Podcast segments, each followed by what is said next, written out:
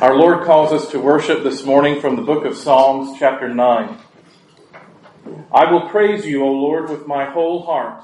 I will tell of all your marvelous works. I will be glad and rejoice in you. I will sing praise to your name, O Most High. Sing praises to the Lord who dwells in Zion. Declare his deeds among the people. Amen.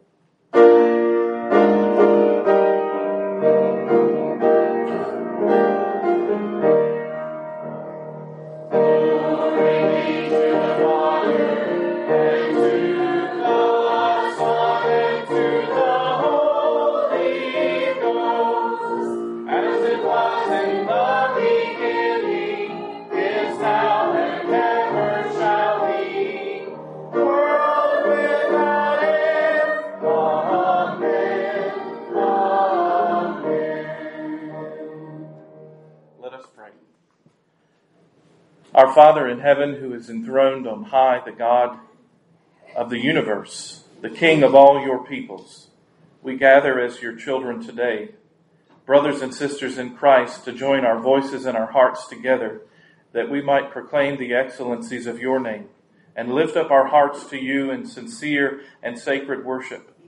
Lord, we pray by your mercy that you would pour out your Spirit upon us, your people, today Come, come, Holy Spirit, we pray, that we might see and behold the beauty of our Savior, the Lord Jesus Christ. That as the prophet Isaiah said, we might see the Lord high and lifted up.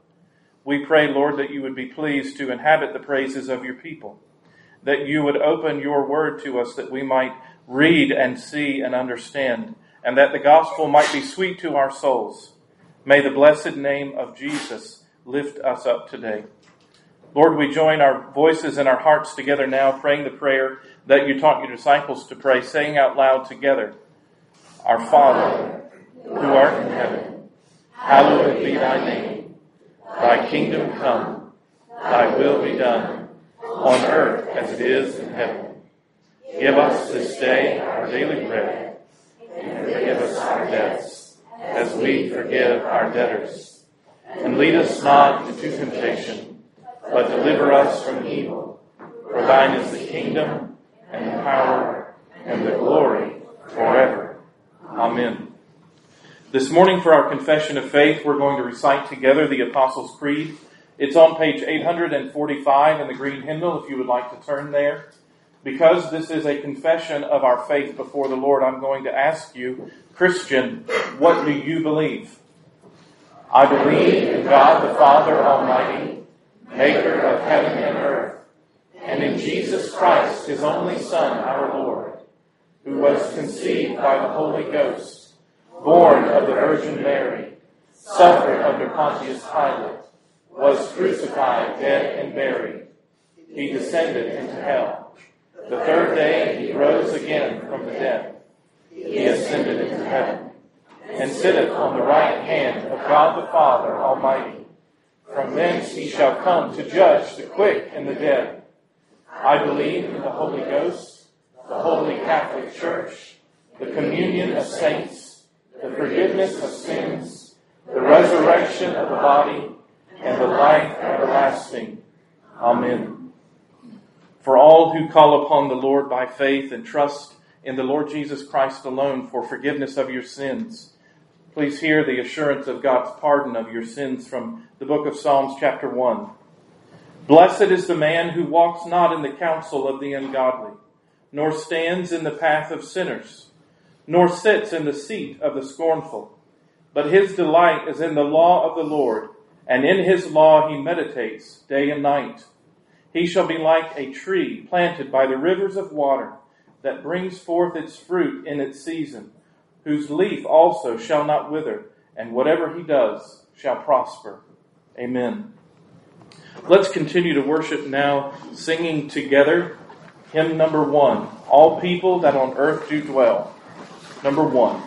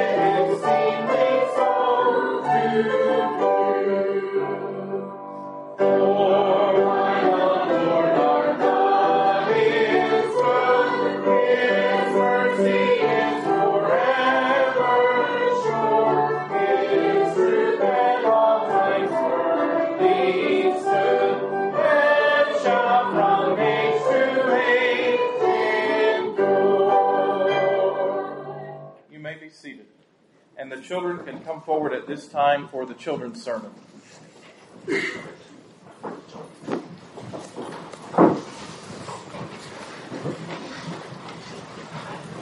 Good morning, boys and girls. It's good to see you all. Come on, come on down. Still have a few seats.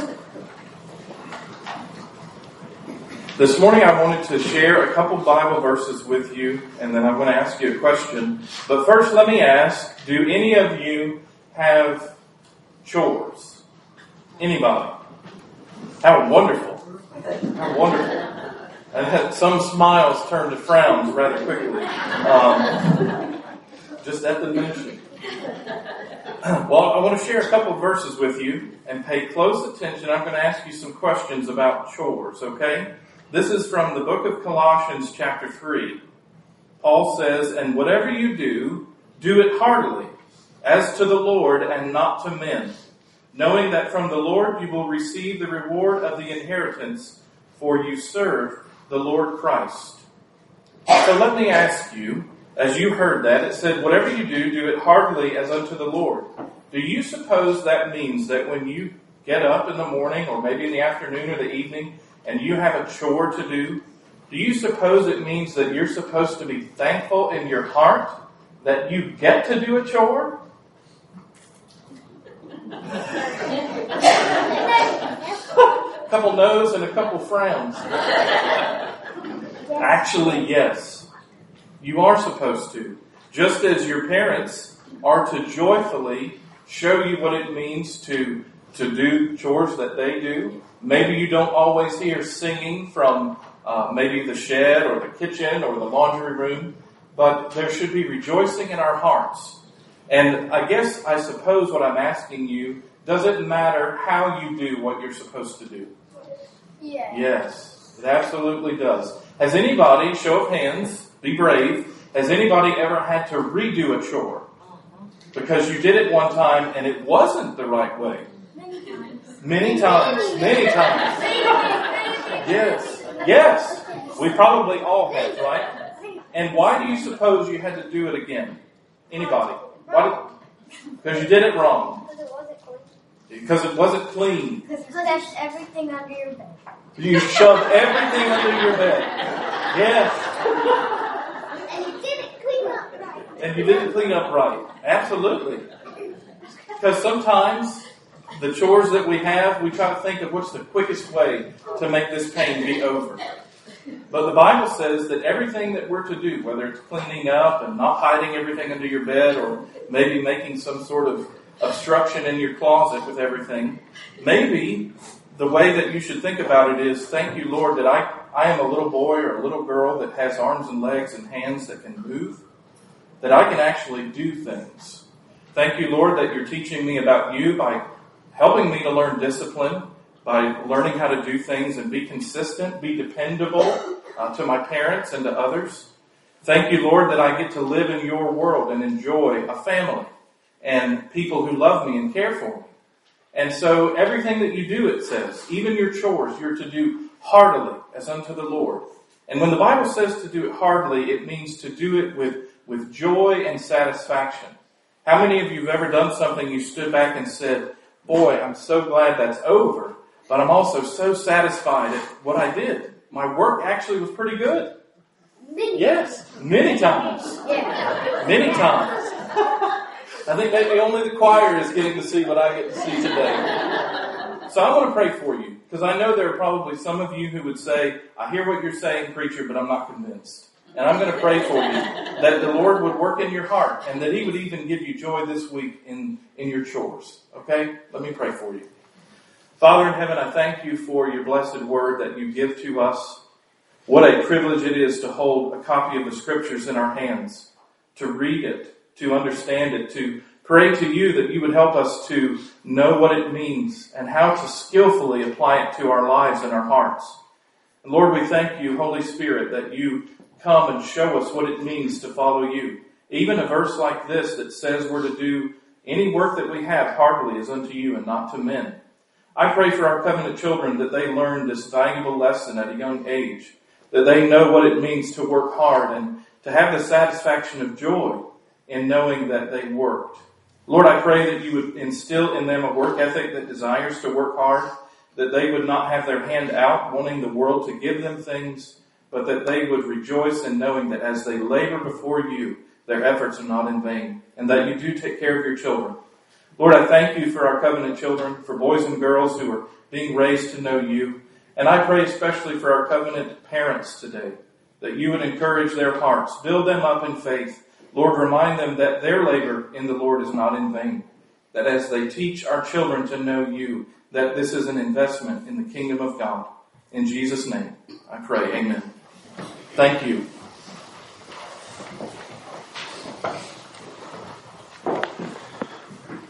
This morning, for our responsive reading, if you would please turn to page 787. Page 787 in the green hymnal. We're going to read together Psalm 9, page 787.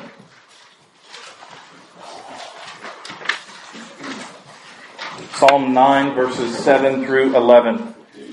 I'll begin with the light portion. Please respond out loud together with the bold. Psalm 9. The Lord reigns forever. He has established his throne for judgment. He will judge the world in righteousness. He will govern the peoples with justice. The Lord is a refuge for the oppressed, a stronghold in times of trouble. Those who know your name will trust in you. For you, Lord, have never forsaken those who seek you. Sing praises to the Lord, enthroned in Zion. Proclaim among the nations what he has done. You have an insert in your in your bulletin for our hymn. Let's stand together and sing the perfect wisdom of our God.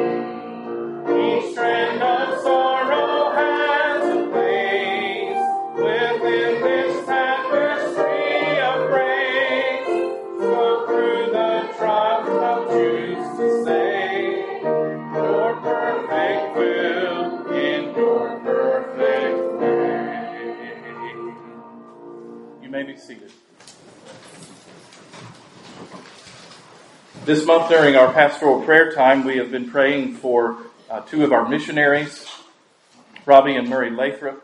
And uh, those of you who were able to come this weekend to the ladies' conference, uh, Murray was there to speak. Thank you very much, Murray, for being with us this morning. What a joy and a privilege it is to pray with you and to pray for you this morning. I also do want to pray for our nation and for the countries around the world as we consider and see what it means to be not at peace um, are we watching? Are we understanding what is happening before our eyes? Do we see our need and our own greatest need for the peace of God in the midst of unrest? So let's go to the Lord in prayer. Our Father in heaven, we thank you that we may call you, us sinners, out of all the peoples of the earth, that we might be able to call upon your name and dare to call you our Father, believing that according to your word you say that we are your children, the sons and daughters of God, because of the righteousness of Jesus and none of our own. Lord, we thank you and we praise you that you have called us out of the kingdom of darkness and so much darkness that we see around us and brought us into your kingdom of marvelous light. Lord, we pray as we just sang that you would help us to know that the, the tapestry of grace that you are weaving in our lives, that includes sorrows and trials and difficulties and seasons of great pain and question and concern, that all of these things you are sovereign over. Lord, we pray that you would put the tune of your grace in our hearts and help us to sing it each day. There are days when it is harder than others to do that, and I pray, Lord, that you would, by your grace, Sustain us, your people. We cry out to you as our God. We know there is no other. Lord, I pray for Robbie and Murray. I thank you for Murray being here this weekend. And what a privilege it is to get to pray with her this morning. As we join our hearts together as your people to pray for our missionaries each Sunday, it is a privilege to have one with us, worshiping together, lifting up the name of our Savior and praying with and for her and her husband. Lord, I do pray for the Lathrops that you would have your hand of blessing upon them. I pray for their safety. I pray for their joy in you, that it would be because of their position in Christ and not because of anything else, that they would be tied and tethered by your grace to the Lord Jesus Christ. Lord, I pray for their marriage. I pray for their work that they are doing. I pray for difficult days when they may not feel like getting up to do what is in front of them. I pray for difficult nights where they can't sleep. And Lord, I pray for your hand to guide them through different seasons of ministry. And I pray, Lord, that you would take care of them. Carry them on eagle's wings. May they know what it means to be sustained by the Lord. And Lord, I do pray for grace, that they would give grace and receive it, that that would be part of the, the flavor and the aroma of their ministry in Florida. Lord, I pray for those that they have contact with on a daily basis and those who you providentially bring into their lives to give a divine appointment that they might share the grace and the love of Jesus in the way that they interact and the way they speak. I pray, Lord, that you would give them boldness to share the gospel. And I pray too, Lord, that in the midst of their own weakness, that you would encourage them to know that it is you speaking through them. I pray, Lord, for supernatural energy, that as they feel weak, as they are out of it, as they are frail, and as they see their own humanity, I pray, Lord, that you would humble them and work through them even in the midst of those weaknesses. And Lord, I do cry out to you as your people for the, the peace of this world that we live in, not calling for it so that we might have convenience or so that we might not be bothered with the, the tragedies around us. But Lord, we have, as a country, sent our soldiers into harm's way in many places, and some of them even in our own country. And we pray especially, Lord, for those who are serving in the Middle East right now. We pray for the peace of Israel. We pray for God's peace to be upon your people. That even in the midst of unrest and uncertainty, in the midst of horror and tragedies beyond our imagination, we pray, Lord, that the gospel and the sweetness of the Lord Jesus will go forth. Lord, I pray for our soldiers in harm's way. I pray for missionaries who are serving in countries where things are very unsettled and where it seems that a hairpin trigger is just so easily possible to be pulled. I pray, Lord, that you would show yourself strong and sovereign over the details of their lives. And we do pray, Lord, that in the midst of this conflict that you would give peace. And Lord, if it's not in your will that there would be peace in it now, we pray that the gospel will continue to go forth, that the lost will hear of the love of the Lord Jesus Christ and his sacrifice for sinners. And Lord, I pray humbly before you, knowing that you rule your world according to your plan, and that no one can change you, and nothing holds you back. Lord, we pray as your people that you would give us grace to trust and to hope in you. Lord, I pray for anyone here this morning who might be suffering under doubt and worry and wondering, is God really there? Does he really care about me and my life? Is he really concerned? Is he really all powerful? Does he truly love his people? Lord, I pray that you would speak to us this morning. In Jesus' name I pray all these things. Amen.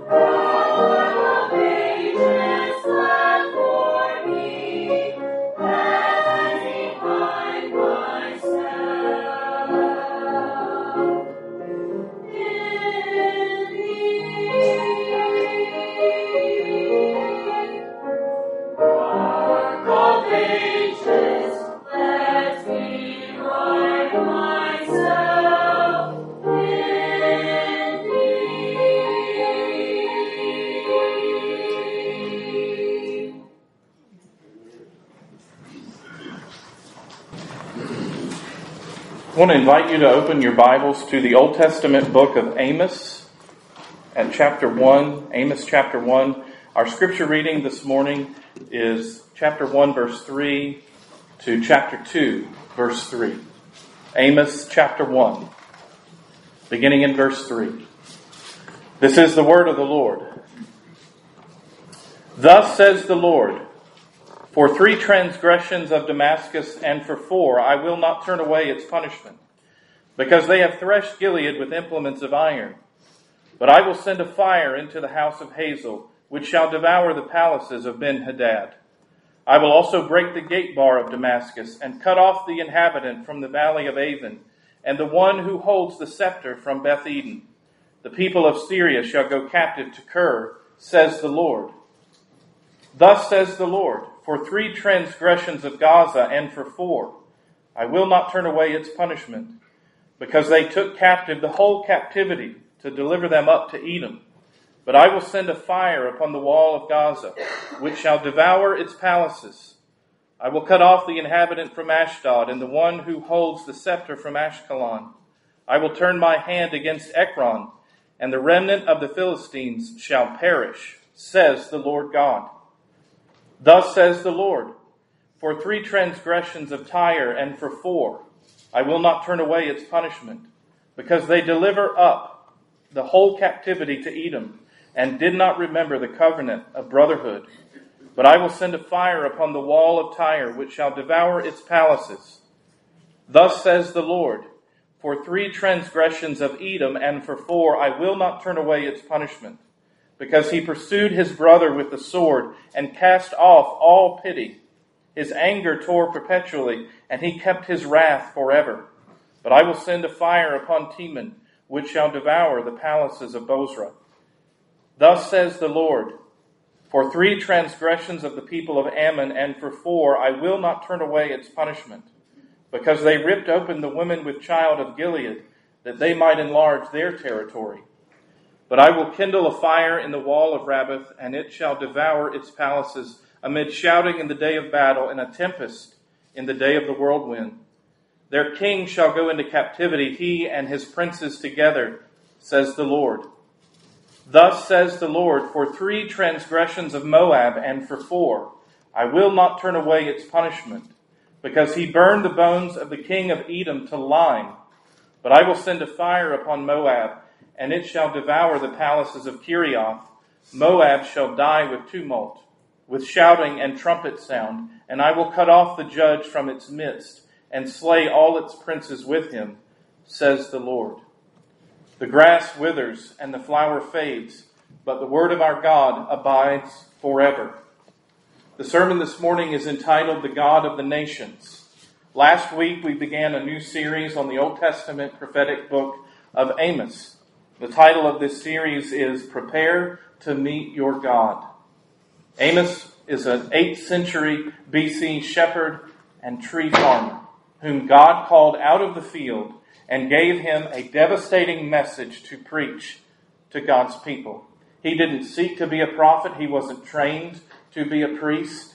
He was simply called out of the field. He obeyed God and did what God told him to do.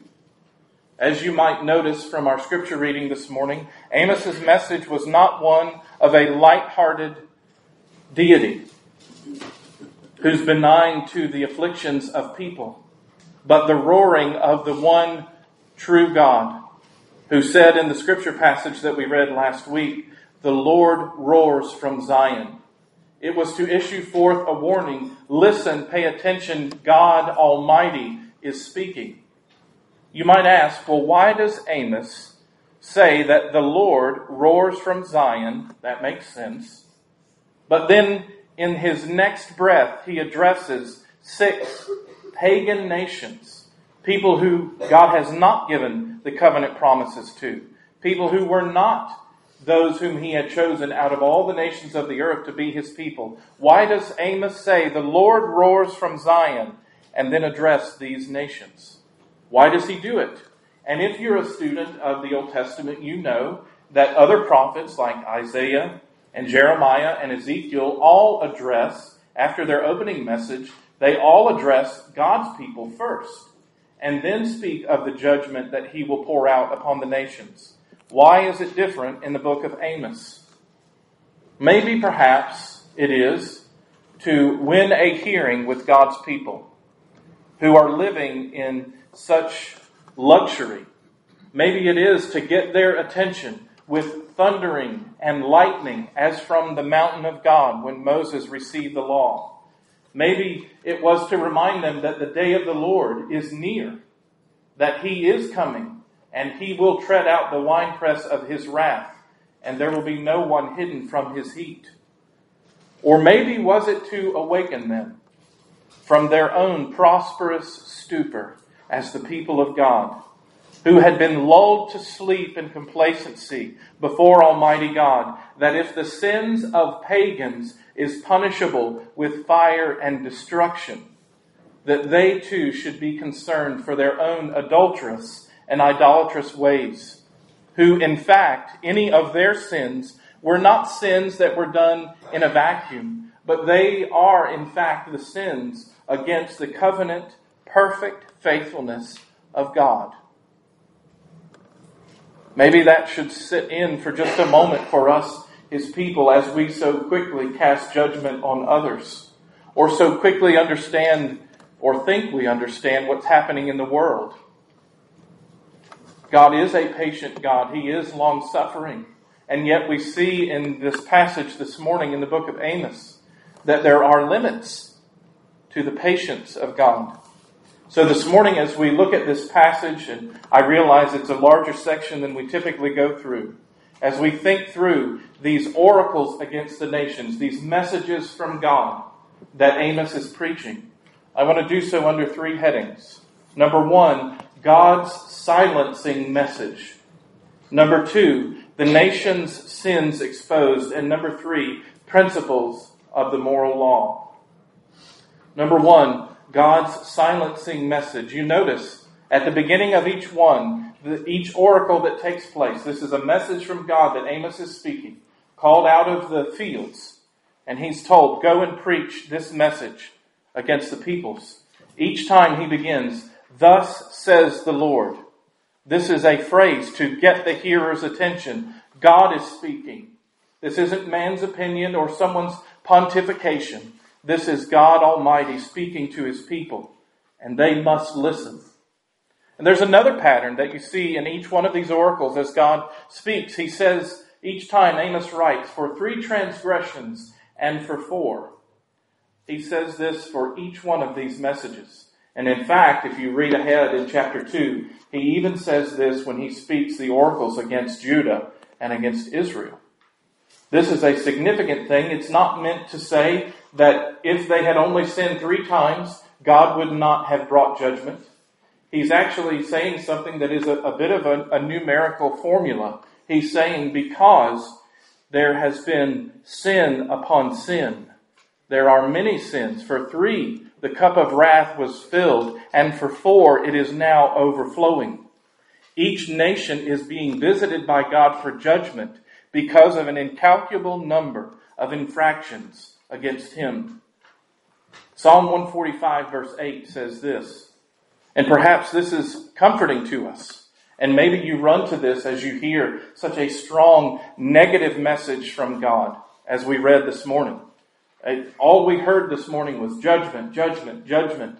God is coming in judgment upon the peoples of the earth because of their sins. And we hear a verse like this, Psalm 145, verse 8 The Lord is gracious and full of compassion, slow to anger, and great in mercy.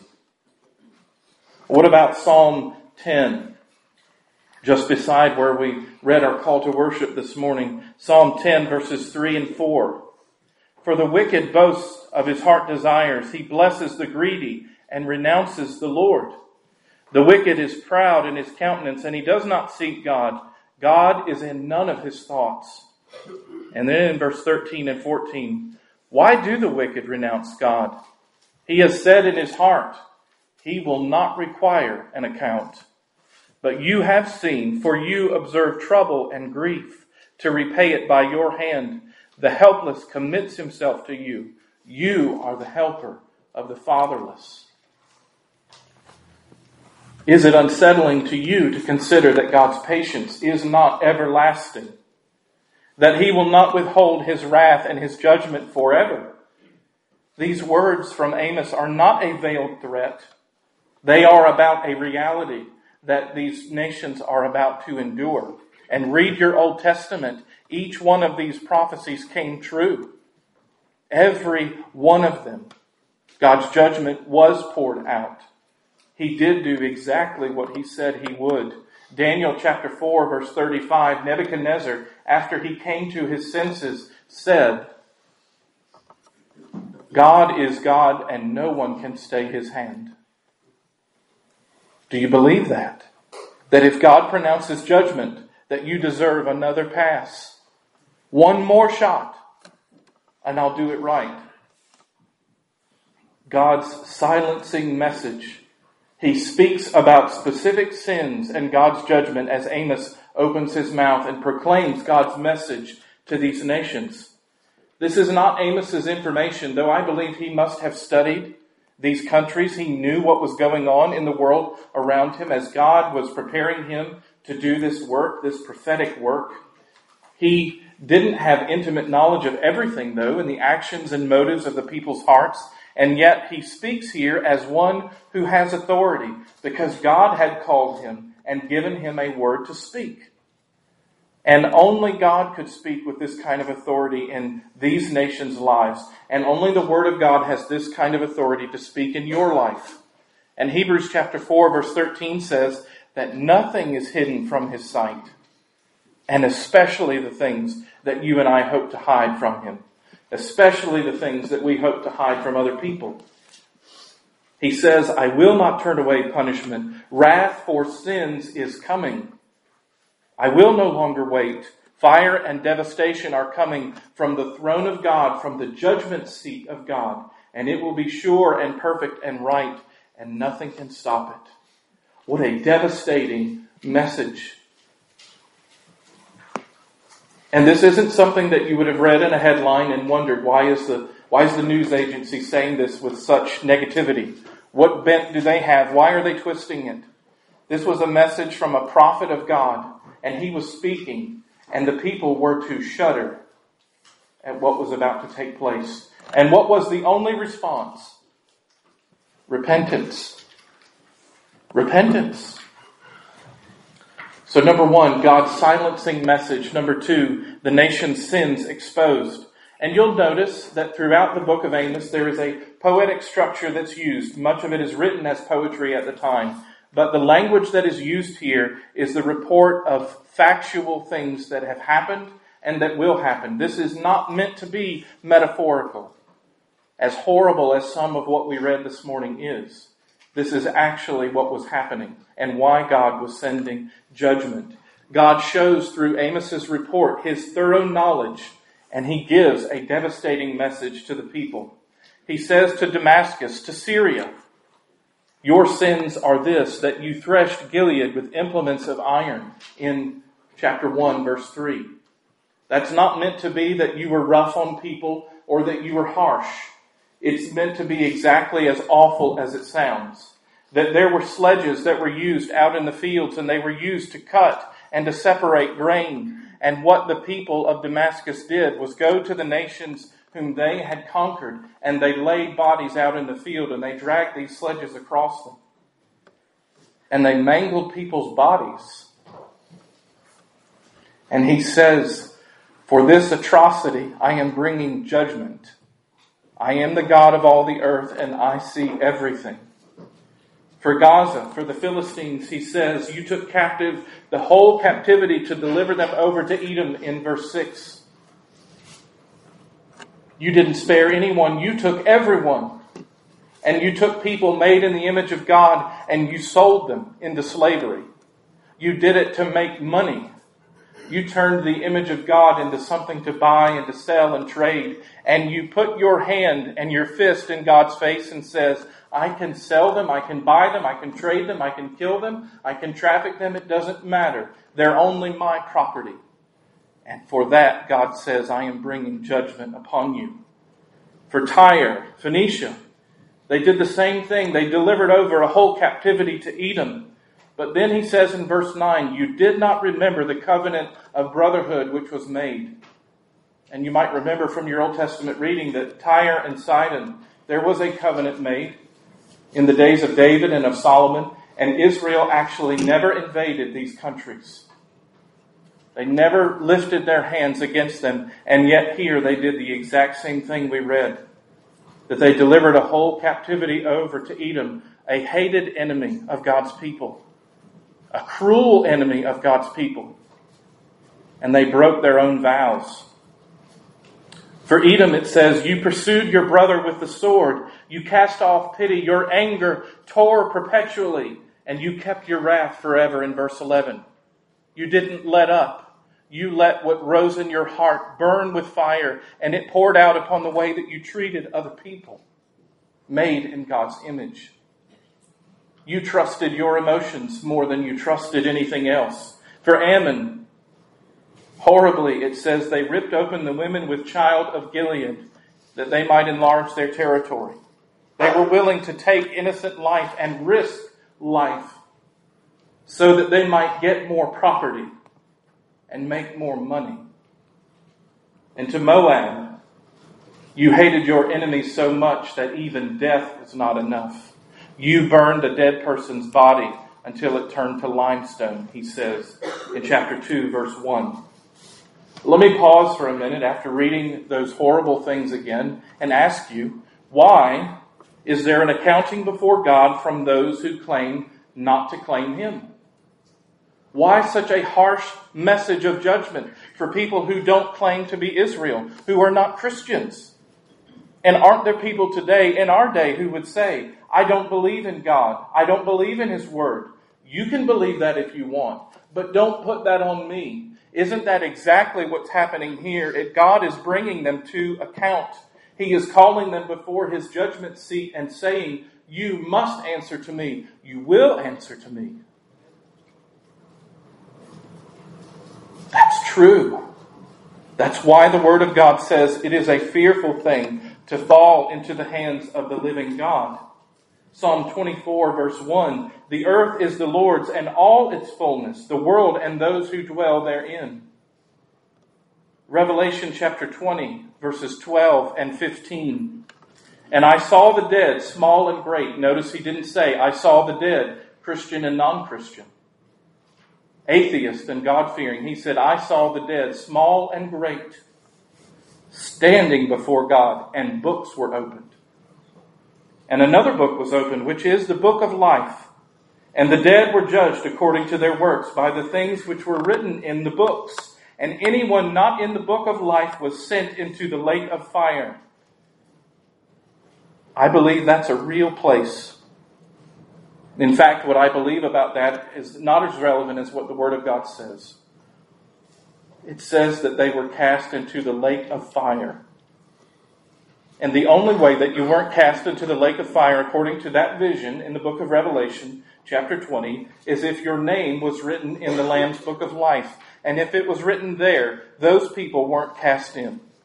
Is your name written in that book? Sometimes we're asked the question, or we ask the question, Do I know God? Do you know Him?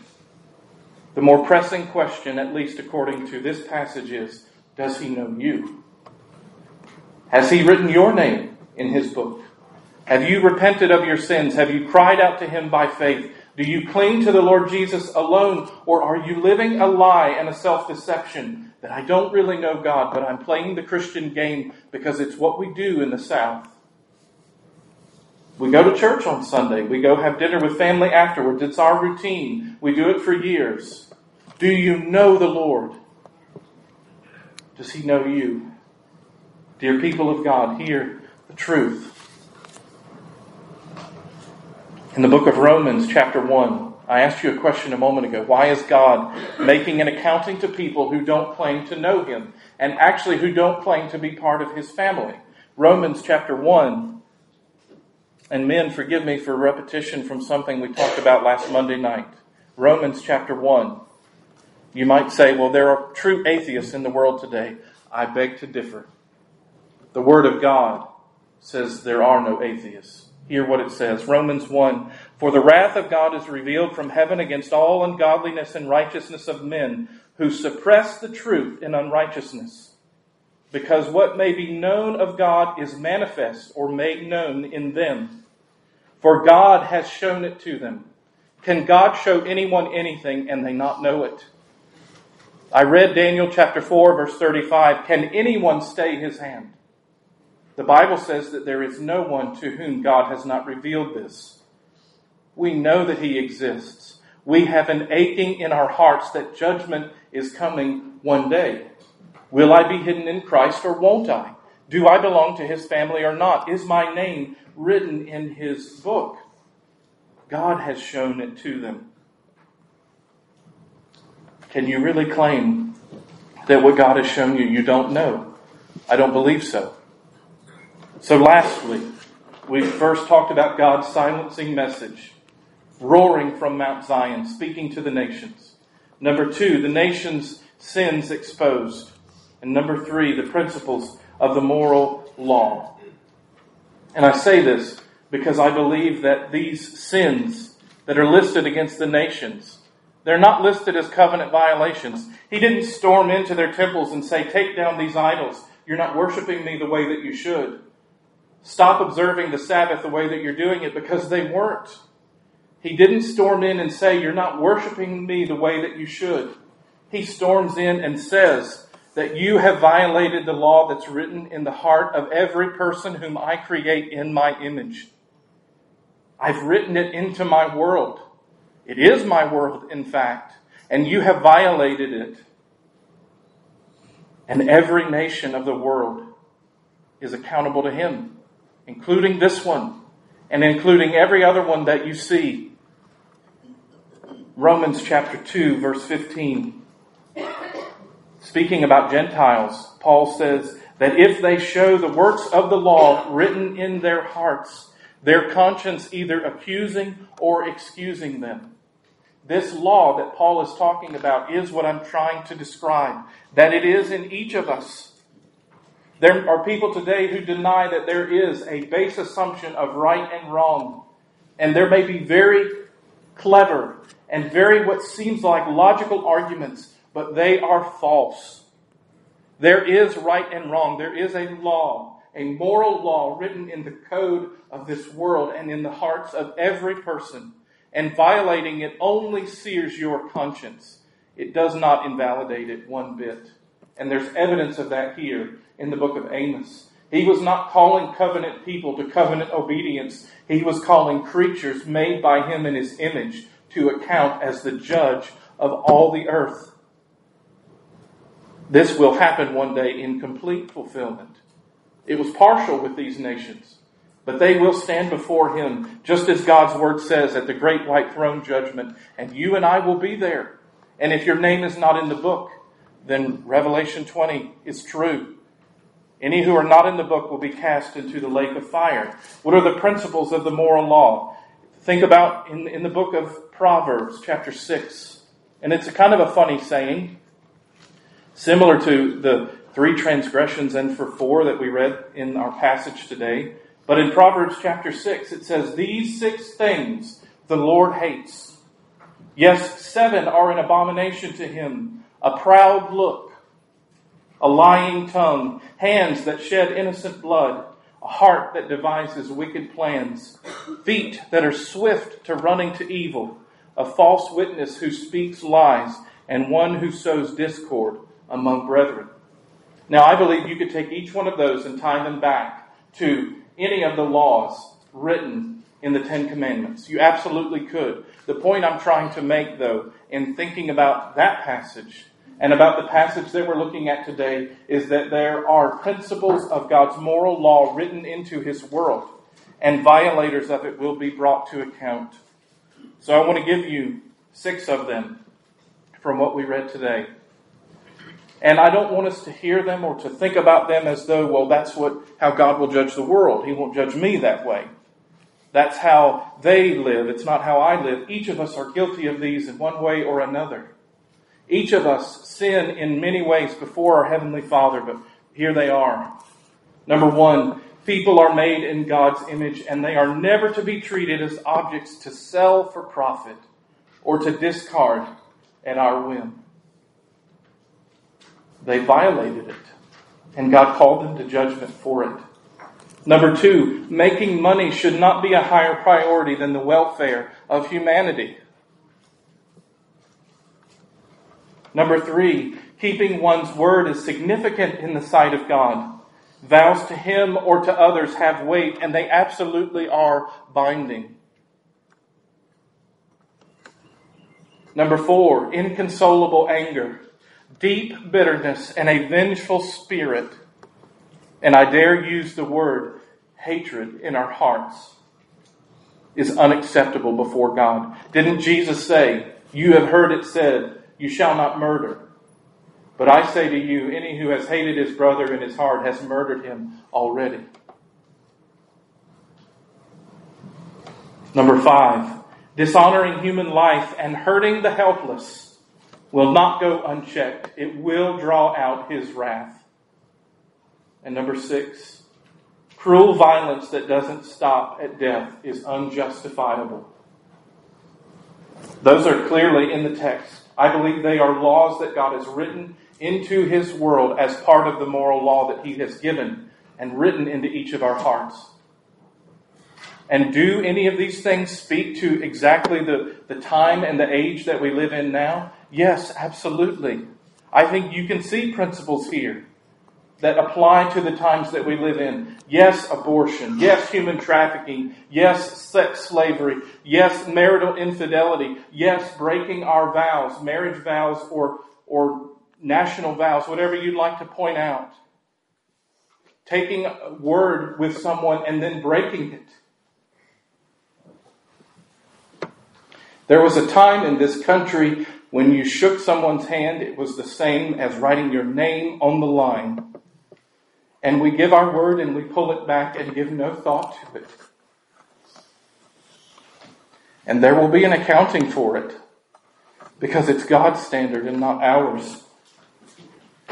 Dishonoring human life and getting in arguments about words about whether it's an embryo or there's really a heartbeat or not.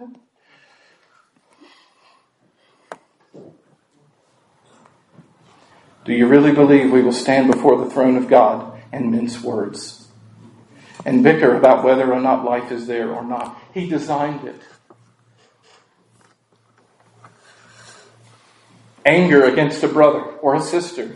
And I mean the kind of anger that even though you might not let it out, even though it might not come out in words, it's seen and, and it shapes, it, it shifts and shapes with different scenarios and public situations, whether I'll really talk to someone or not, whether I'll shake their hand or smile, or whether I would actually sit down and have a cup of, co- cup of coffee with them, or God forbid, ever invite them into my living room. Hatred doesn't mean you do nasty things. Sometimes hatred is displayed in just genuine indifference. I was reading in the law of God this week that if your enemy has an oxen that is stuck under a burden, that God's people were to go and help that enemy. They were to go and do it, not just to those who were the household of God, but even their enemies, because it was telling of God's law written in their hearts. And lastly, cruel violence that doesn't stop at death. Do you see the sin creeping in your heart? Do you see where it goes? Do you see the end result of it? If there was judgment brought, would it ever really be enough? Or do you have to burn your enemies to limestone? For all of these things, God called the nations to account and to judgment. And I realize this isn't a cheery, happy message, but it is a reminder this morning of our account that we will give before God. And next week's passage is, is no less severe or significant. As God calls Judah and Israel before him, it's as if the people, imagine people filing before the throne of God. Now you will answer for your sins. Now you will answer for yours. And the list just keeps on going as the people stand before God and he opens his book. I ask you again, is your name written in the Lamb's Book of Life? Do you know him? Does he know you? Let's pray. Our Father in heaven, we thank you for your gracious word, that every warning you give is an opportunity and a reminder to us as your creatures to repent of our sins before you. And Lord, I cry out to you today that you would give the gift of repentance today, that today might be the day of salvation for any who hear and do not know you this morning. Lord, I pray that you would move their hearts by your Spirit that they would call upon the name of the Lord and be saved. Lord, I pray that you would do this for your glory alone. In Jesus' name I pray. Amen. Let's stand together and respond to God's word by singing hymn number 108. Whate'er my God ordains is right.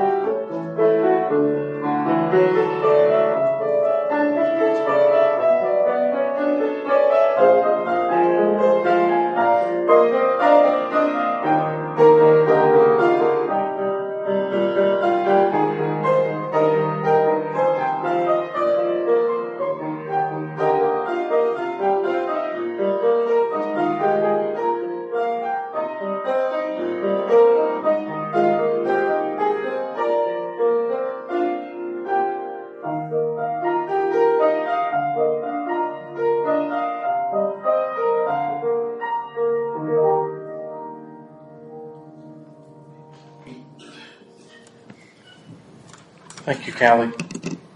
Let's pray. Our Father, we thank you for the truth of that song and for the balm that it is to many of our souls that this is my Father's world. That though the oft, though the wrong seems oft so strong, God is the ruler yet. Lord, I pray that you would help your people to believe that, to remember it, to rest in it. And Lord, we do that now in giving our tithes and our offerings. We're not seeking to hedge or wondering what will happen. We entrust ourselves to you. And we pray, Lord, that you would receive our tithes and our offerings from joyful, cheerful givers who give by faith, knowing that you are the one who cares for us. We pray, Lord, that you would care for our families, our finances, and take care of this church as you have for many generations. In Jesus' name, amen.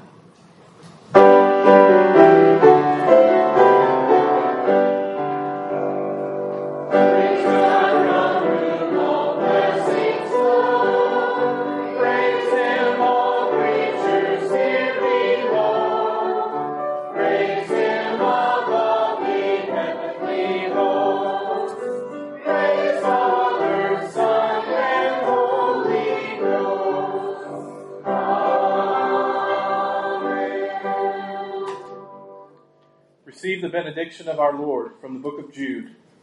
Now to him who is able to keep you from stumbling and to present you faultless before the presence of his glory with exceeding joy, to God our Savior, who alone is wise, be glory and majesty, dominion and power, both now and forever.